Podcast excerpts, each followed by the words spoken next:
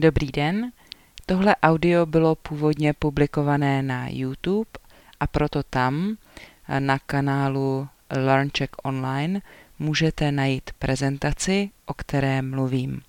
Také ji můžete najít na stránkách www.ilearncheck.com.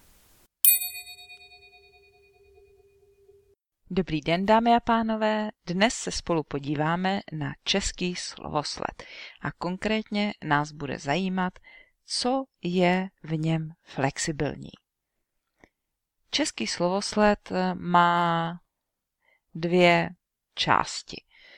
Jedna část je fixní, eh, to jsou slova nebo pozice, eh, které mají pevná pravidla a Zároveň je český slovosled flexibilní, variabilní, eh, je volný, je možné ho měnit. Co to znamená? Vezmeme například jednu větu. V Praze jsou v zimě velmi krásné trhy. Je ale možné udělat také takovou větu. V zimě jsou v Praze velmi krásné trhy. Nebo Velmi krásné trhy jsou v zimě v Praze. Trhy v Praze jsou v zimě velmi krásné. Trhy v zimě jsou v Praze velmi krásné. Velmi krásné jsou v Praze v zimě trhy. Velmi krásné jsou v zimě v Praze trhy. Takže, jak vidíte, máme tady stejná slova, stejné fráze, ale ten pořádek slov je v každé větě jiný. Některé z těch vět uh, jsou svým významem v podstatě stejné, ale každá z těch vět vypovídá o něčem trošku jiném, nebo řekněme, že je tam informace eh, na začátku známá eh, jiná a na konci ta nová je jiná. Hned si vysvětlíme, jak to funguje. Čeho si ale také ještě můžete všimnout, je, že ve všech těch větách eh, je to slovo jsou plus minus na stejném místě. Co to znamená? Není úplně na začátku, není úplně na konci. A v podstatě eh, můžeme říct, že je na druhé pozici. Eh, například v první větě je na prvním místě v Praze, ale to patří k sobě, takže můžeme říct, že to je jako první pozice a druhé je jsou. Ve druhé větě je na prvním místě v zimě. V zimě taky patří k sobě a na druhém je potom to jsou. A ve třetí větě jsou dokonce tři slova, ale to všechno je jako jeden balíček, který patří k sobě a jsou je opět na druhém místě. Jak jste právě viděli a slyšeli, co patří k sobě, je v Praze. To je stejné i v jiných jazycích. Předložky a slova, ke kterým ty předložky patří, jsou v tomto pořádku. Nejprve je předložka, potom je to slovo u sebe. Nemůžeme to rozdělit. Také v češtině ty předložky nemůžou být až po tom slově. Nemůžeme to slovo jsou například dát mezi předložku a slovo, ke kterému ta předložka patří. Další, co drží spolu, co jde spolu, eh, je tady v zimě taky předložka a tak můžeme říct její slovo. Dále eh, přídavné jméno a podstatné jméno nebo substantivum, takže adjektivum plus substantivum, která k sobě patří. Taky jsou vedle sebe a normálně je v češtině na prvním místě to adjektivum a za ním substantivum. Co k sobě také v této větě patří, a vy to můžete vidět ve všech těchto větách, je to velmi krásné. Velmi je adverbium, krásné adjektivum, ale to velmi rozvíjí nebo specifikuje to adjektivum. Jak krásné, velmi krásné. A proto to musí být u sebe. A zase normálně to adverbium je před tím adjektivem. Normálně tedy nebude e, krásné velmi trhy například. Nebo trhy krásné velmi. To není normální pořádek slov v češtině. Ale jak jsem řekla, v této prezentaci se zaměříme na tu flexibilní část slovosledu. Jak jste teď viděli, je spousta variant. Jsou tam nějaká pravidla? Ano. A slovosled v češtině se řídí, je determinován podle toho, co je cílem sdělení, co chcete říct. Normálně na začátku věty je stará informace nebo známá informace, něco, o čem už jsme mluvili, nebo něco, co vyplývá z kontextu. A potom na konci je nová informace nebo hlavní informace a to je právě to, co chceme sdělit. Samozřejmě při mluvení, když mluvíme, tak pořádek slov, slovosled, není to jediné důležité uh, pro smysl věty. Uh, tam hraje taky velkou roli intonace a důraz, který dáváme na slova. Když například vezmeme tuto krátkou větu, Karel včera přišel, tak když mluvím, je rozdíl, když řeknu Karel včera přišel, nebo Karel včera přišel, nebo Karel včera přišel. Slyšeli jste rozdíl v intonaci, v důrazu a rozumíte, že to slovo, na kterém ten důraz byl, je důležité a vypovídá to nějak o tom, že mě něco překvapilo, nebo, nebo co tam je hlavní v té mé větě. Tak, hlavní struktura věty podle tohoto principu je, že na začátku je takzvané východisko a z něj vyplývá, na konci se nachází jádro sdělení. Východisko, jak už jsme řekli, je stará informace. Také můžete číst, že se tomu říká téma, eh, to, o čem se mluví, o čem ta věta je. Může tam být mnoho informací nebo větných členů. Není to vždycky jenom jedno slovo nebo jenom jedna informace. Jádro je tedy nová informace nebo hlavní a také, když to chcete studovat, dozvědět se o tom více, můžete najít, že se tomu říká réma. Eh, co se o tématu eh, říká, co o něm vypovídáte. Je to tedy hlavní myšlenka nebo smysl věty. A teď se podíváme na nějaké příklady věty, kde budou různé cíle sdělení, budou tam různé ty hlavní informace. Mnoho studentů v Praze se učí česky. Takže tady vidíme, tahle věta eh, odpovídá na dvě možné otázky. Hlavní je, co dělá mnoho studentů v Praze, anebo jak se mnoho studentů v Praze učí, co se učí. Takže hlavní informace na konci je buď to učí se česky, a nebo jenom to česky, protože to je to, co je úplně na konci. Jak vidíte, můžeme se na hlavní myšlenku věty zeptat. můžeme udělat otázku, na kterou ta věta odpovídá.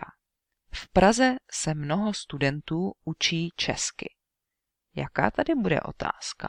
Učí česky. Samozřejmě k tomu ještě patří to se. Co dělá mnoho studentů v Praze? A nebo opět, jak se učí? Tady jsme změnili jenom ten začátek a ten příliš eh, nemění ten smysl sdělení. Mnoho studentů se učí česky v Praze. Takže hlavní poslední informace tady je v Praze. To znamená, tato věta nám dává odpověď na otázku, kde se mnoho studentů učí česky. V Praze se učí česky mnoho studentů. Mnoho studentů, teoreticky také jenom to slovo studentů, je to hlavní, to, co je na konci, takže to odpovídá na otázku, kdo se v Praze učí česky. Studentů v Praze se učí česky mnoho. Pardon, já tady mám se česky učí mnoho, ale může to být i tak, jak jsem to řekla. Takže hlavní informace v této větě je to mnoho, to znamená, kolik studentů v Praze se učí česky. Mnoho studentů v Praze se česky učí. Tady jsme dali sloveso úplně nakonec, to znamená, že tato, tato věta nám odpovídá na otázku, jestli se česky učí anebo neučí. Možná je to kontrast, možná předchozí věta byla o tom, že, že studenti v Praze se česky neučí, ale tahle věta tomu protiřečí. Česky se učí mnoho studentů v Praze. Taková věta by buď mohla vypovídat o tom, kde se učí, anebo kdo se učí česky. Takže kdo se učí mnoho studentů v Praze, nebo kde jsou studenti v Praze. Takže vidíte, máme tady sedm různých věd, eh, sestavených ze stejných slov, ale každá z nich vám vlastně podává jinou informaci a to tím, jak jsou slova za sebou seřezená nebo hlavně podle toho, co je na konci ta hlavní informace, jádro sdělení. Návaznost textu je něco, co s tím souvisí. Východisko, to, co je na začátku, obvykle vychází z předchozí věty. To znamená, je to něco, o čem už se mluvilo, a nebo to vyplývá ze situace, z kontextu. První věta textu samozřejmě ale na nic nenavazuje, takže může vyplývat z kontextu, ale obvykle na začátku bývá buď subjekt, to znamená osoba, která něco dělá, nebo předmět, o kterém chceme mluvit, místo, kde se něco děje, čas, kdy se něco stalo nebo stane. A teď se podíváme na konkrétní příklady. Praha je krásné město. Uprostřed teče řeka Vltava.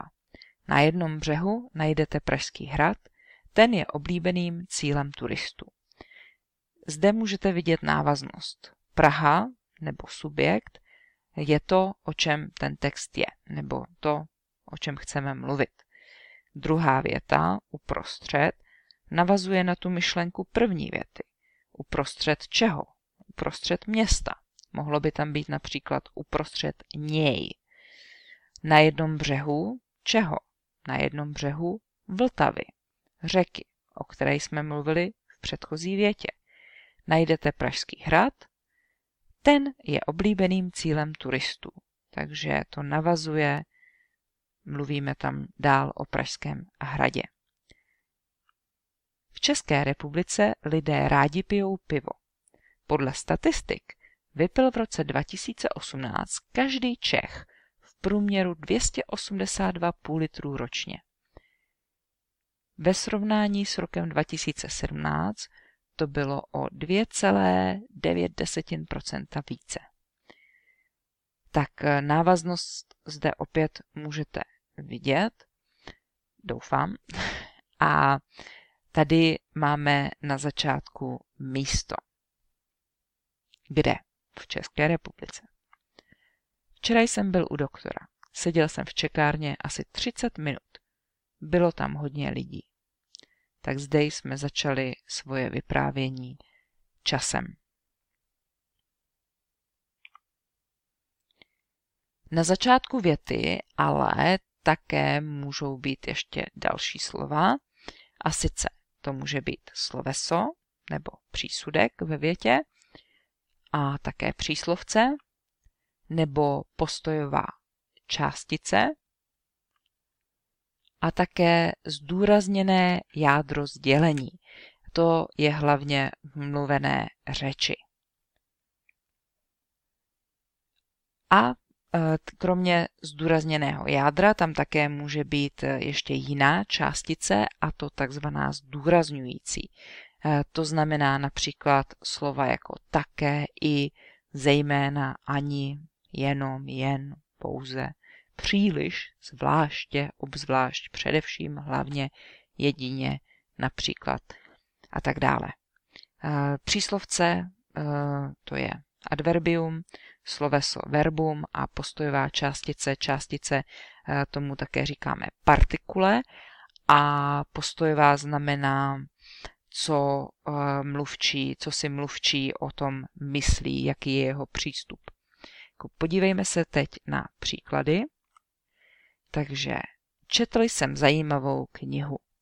Eh, tady máme na začátku sloveso, protože subjekt podmět je tady nevyjádřený já. Kdyby tam eh, tu knihu četl někdo jiný, tak by pravděpodobně na začátku byl právě ten subjekt. Třeba tatínek četl zajímavou knihu. Rychle jsem si připravil večeři. Zde máme příslovce. Rychle. I když vlastně příslovce a čas jsou někdy totéž, jestli řekneme například včera. Postojová částice může být například konečně jsem zase doma. Konečně, to znamená, čekal jsem na to dlouho a jsem rád, že to konečně přišlo.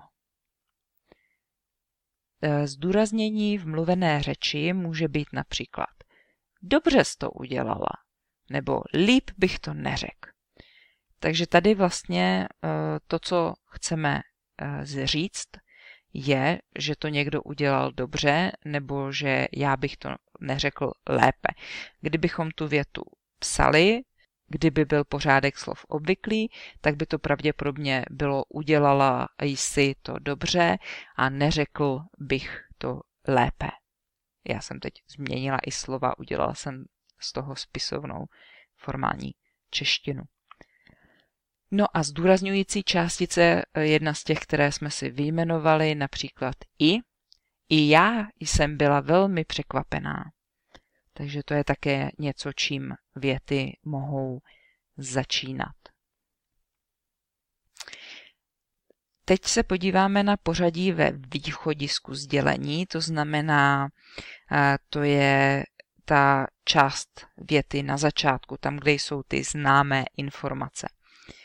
Pořádek větných členů v této části je velmi volný. Eh, tam nejsou až tak eh, jasná, přísná pravidla, ale přece jenom. Na prvním místě obvykle bývá to, co bylo jádrem v předešlé větě, nebo to, co je nejaktivovanější, možná to, co je jako nejdůležitější, o čem chceme mluvit ale pravda je, že to velmi často bývá subjekt, kdo co něco dělá. Podmět neboli subjekt. Můžeme eh, se podívat na pár příkladů. Včera večer mi volal Honza.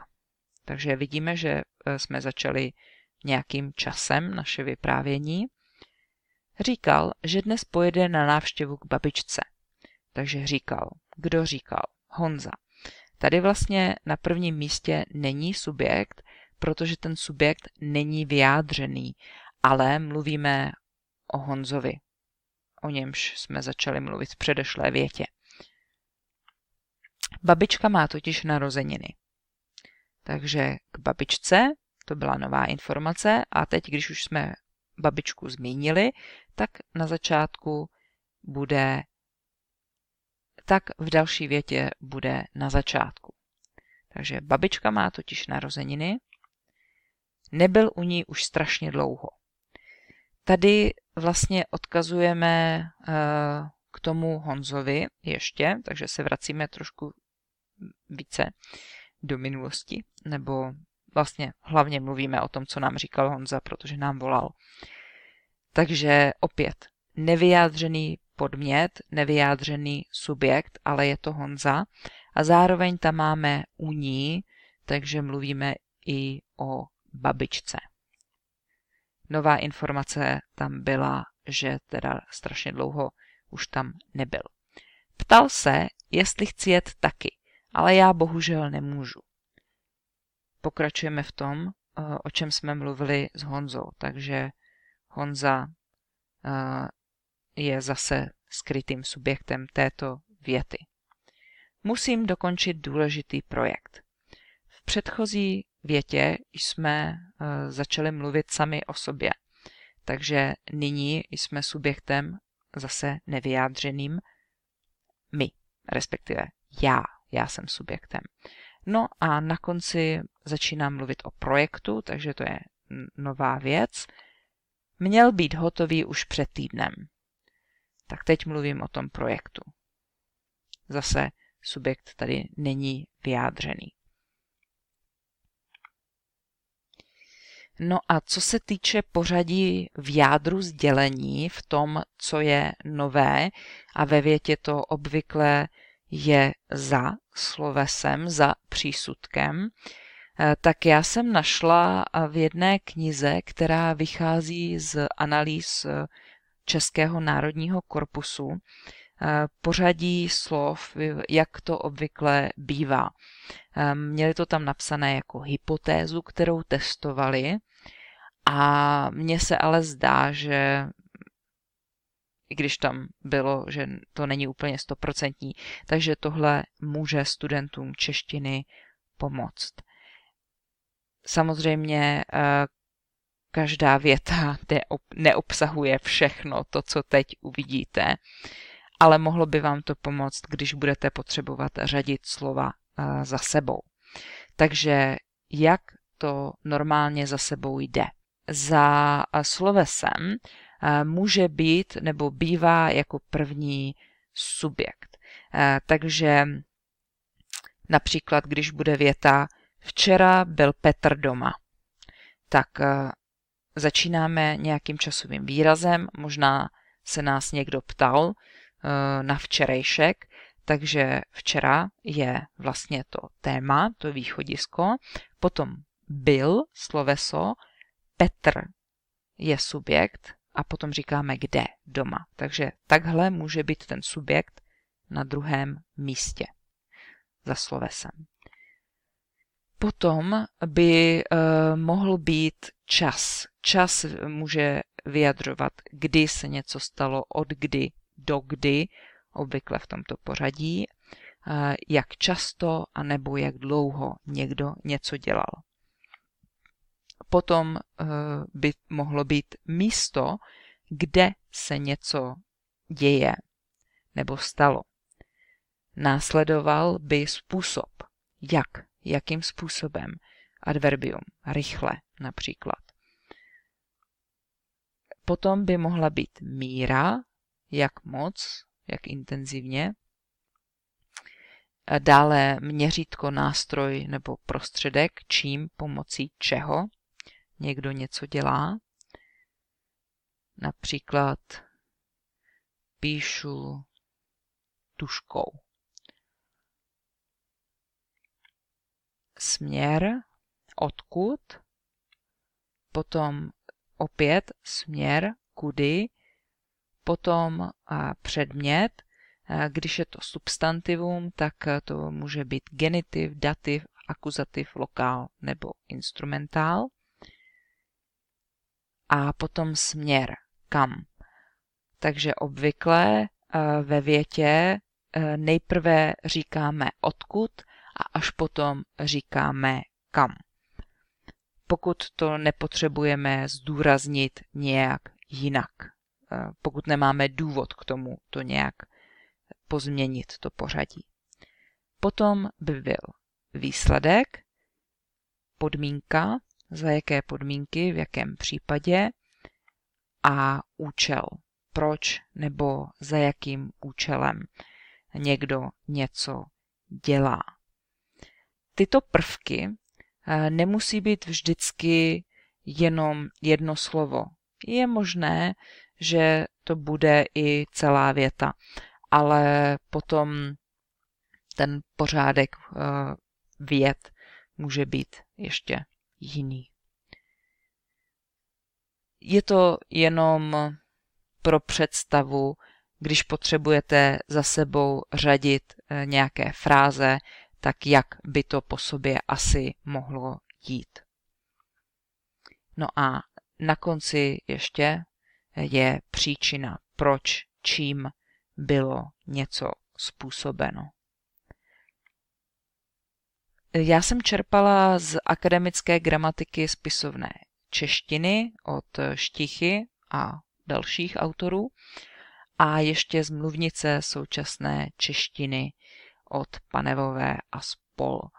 Takže pokud potřebujete studovat slovosled ještě detailněji, tak tohle jsou například zdroje, které vám můžou pomoct. Jinak já se ještě ke slovosledu vrátím, ještě se určitě musíme podívat na to, co je v českém slovosledu fixní.